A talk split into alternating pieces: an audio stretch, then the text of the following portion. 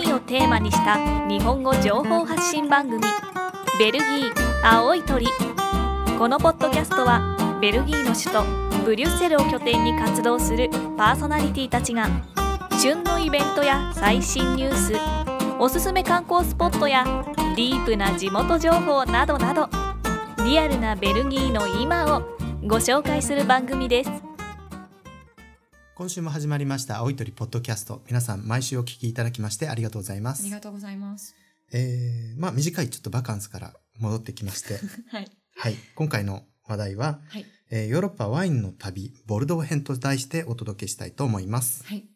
えーっとですね実はあの2017年なんですけどもはい。私あのボルドーに行ってきましてお、はいワイン巡りですか。ワインのそうですねあのいろんな醸造所を巡ってきました憧れです。というのは、私車の免許も持ってないので、はい誰かに頼らなきゃいけない上に、はいなかなか一緒に行こうっていう人とか、一緒に行きたい時期が合う人とかがいなかったので、一度も体験してないんですよ。あなるほどはい、あの実は私あのフランス人とドイツ人のカップルの友達がいるんですよ、はい。まあ、結婚してるんですけどもで彼らが毎年ツアーを組んで行ってるうん。いいですね。んですね。はい。でそ,、まあ、それで一緒に行かないっていうふうに誘われたのがきっかけなんですけども、はい。えーベルギーからだといろんなワインの産地に行く旅行っていうのがあの企画しやすいですし非常に楽しいと思います。はい。で、まあ、近場だとあのフランスのシャンパーニュ地方はい。あのシャンパンですね、シャンパンワインを、えー楽しむツアーもありますしあとはブルゴーニュもそんなに遠くないですねはい。でモーゼルこあモーゼルワインこちらドドイツの。イツの方ですね、はいまあ基本的に白ワインが多いですけどもはい。そちらの方もあのもう本当に距離的には近いのでいろんなところに行けて楽しいといそうですね。ベルギーは本当そういう意味では立地的に、いろんな国う、にはい遊びに行ける。ですねはい。で私あの日本の駐在員の友達なんかに話を聞くと結構マラソンと絡めていく人が多いんですよマラソンマラソン、ボルドーマラソンとか、メドックマラソンとかって言ったんです本け当ども、に走るんですかはい。結構真剣に走りながら、はい給水ポイントのところでワインが出る。あの、ど、体にはいいんでしょうかね。体、 いや、なんか大丈夫らしいですあよ。本当です意か外と。まあ、あんまりね、飲みすぎるとそうですね。走れなくなりますけどね。走れなくなるし、なんかちょっと危険な感じもしますよね。はい。でも楽しそうじゃ楽しそうですね。はい、そうですね。で、えーこのに2017年のボルドーの旅についてちょっとお話ししたいなと思っております。はい。これはですね、あの、友達引き連れ総勢20人という、おー。ですので、ボルドーでバスをチャーターしています。はい。はい。その2017年の時はメドックを中心に回ろうとはい。いうことだったので、実はちょっと私、あの、単独行動もをしたんですかしましたね。あはい。メドックだけじゃ物足りないぞと。そうなんですよ。っていうのが、あの、サンテミリオンという地区があるんですけども、はい。そこがそのコースの中に入ってなかったので、はい。その前日に私飛行機で飛んで、おーなるほど。一人じゃあ、その、はいサンテミリオン地方に。そうなんですよ。レンタカーもしてですね。はいで、一人でこう、車で回っていくというおことをしーました。すごい。はい。はい。じゃあ、そのメ、あの、メドックとサンテミリオンはそんなに、距離的には遠いんですか50キロくらいかな。なるほど。はい。50キロぐらいなんで、まあ、車で、まあ、行ける距離なんですけども、はい。ブルゴーニュ地方の赤ワインがワインの王様と呼ばれ、い呼ばれるんですけども、はい。あの、ボルドーのワインはワインの女王と呼ばれてます。まあちょっとね、逆じゃないかなっていう人もいるんですよ。っていうのが、ブルゴーニュの方が少し淡い色のはい。華やかな香りの。で、ボルドーワインっていうとど、どっしりした、そうですね。ちょっ結と構濃い感じのはいイメージが。渋みもちゃんとあってっていうようなワインが多いんで、どっちかっていうと、感覚的にはワインの王様がボルドーっていうイメージがちょっとあるんですけども、はい。はい。まあそのメドック地方っていうのはカベルネソビニンを主体として多少メルローが入ってるとはい。いう感じなんですけども、はい。サンテミリオンの方はやっぱりメルローが非常に多くて、はい。非常にこう柔らかい印象のなるほど。ワインが多いと。ということは、柔らかめのワインの方がお好きっていうことですかうん、まあ編集長は、そうですね。あんまりこう、力強いワイン、力強いだけのワインっていうのはあんまり好きじゃなかったりするんで。その2017年にそのボルドーを巡るバスツアーに行かれる前に、その一人で現地に乗り込んで、サンテミリオンに行かれたっていうんですけど、はいどういうふうにしてあ、そうで行かすれね。たんですかあの、ブリュッセルからボルドーまでは直行便があります。で、実はあの、2つありまして、はい。ザフェンタム空港からはブリュッセル空港が出てます。はい。で、シャンロワ空港、まあ、あの、ちょっと南の方ですね。はい。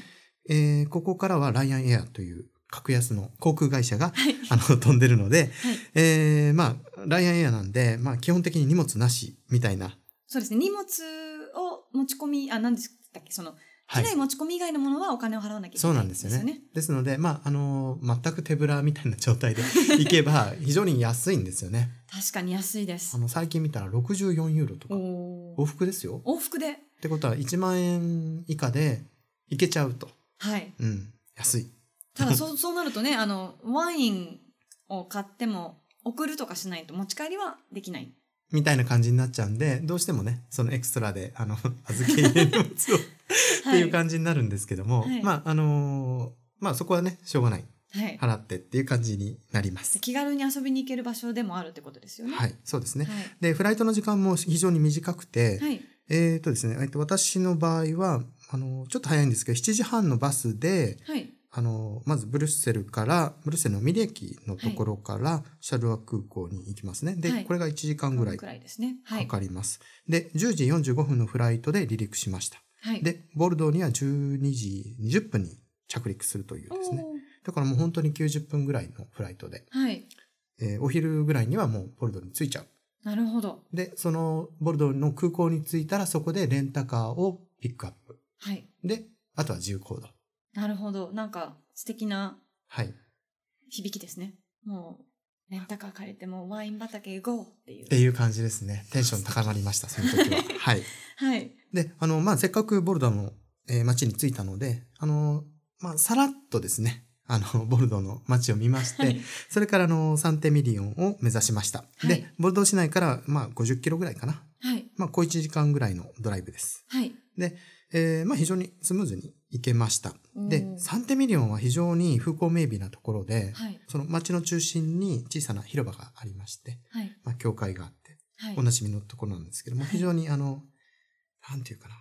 すごく淡く暖かい色の、まあ、黄色っぽい色のはい。石と、赤レンガ、ちょっとくすんだ感じの赤レンガの屋根はい。があって、その、やっぱり色のね、コントラストが非常に美しい。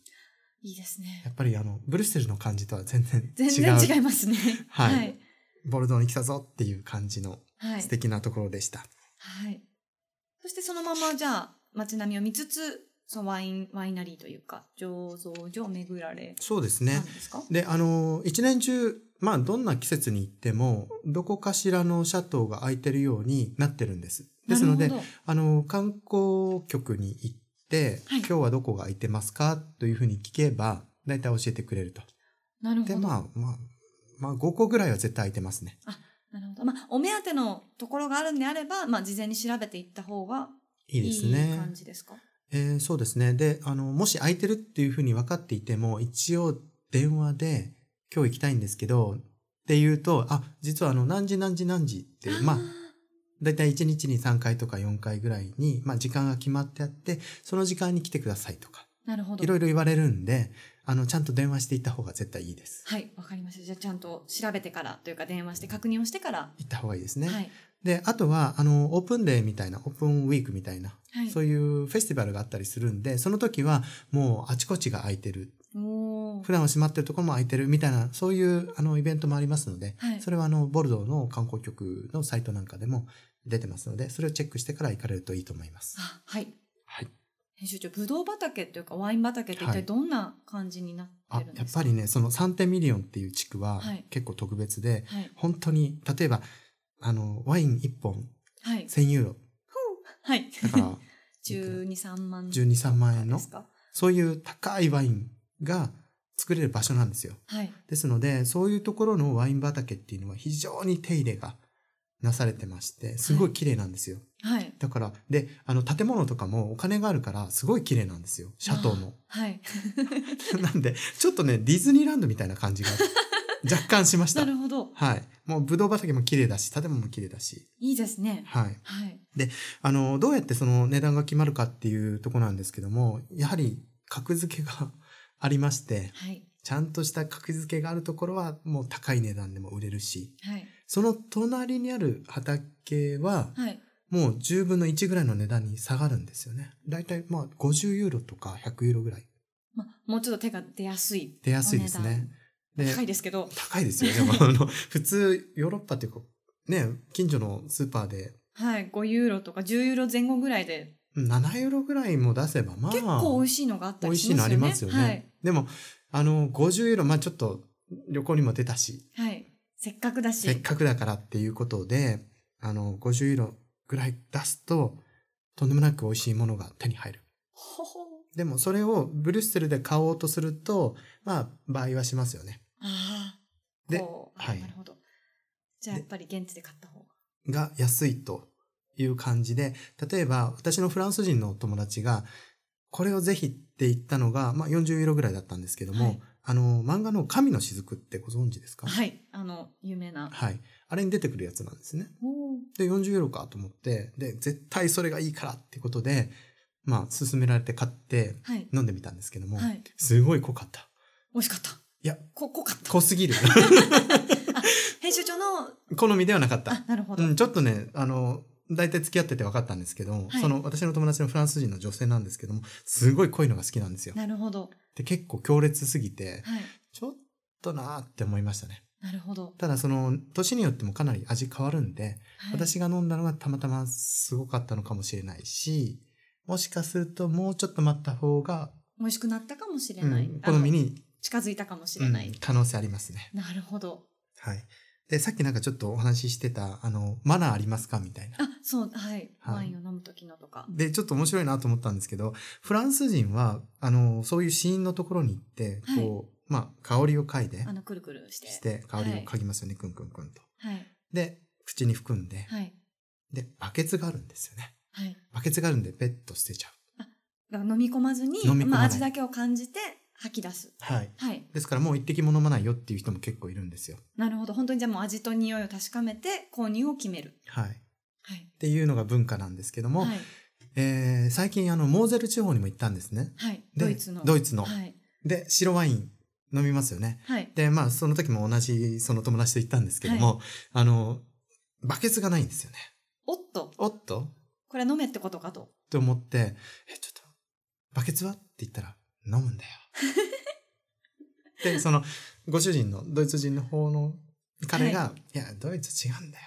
っていうことなんで、ちょっといろいろ文化の違いも感じましたね。はい。ということで、今週はワインのお話をお届けしました。はい。なんかワインが飲みたくなってきました。は来ましたね。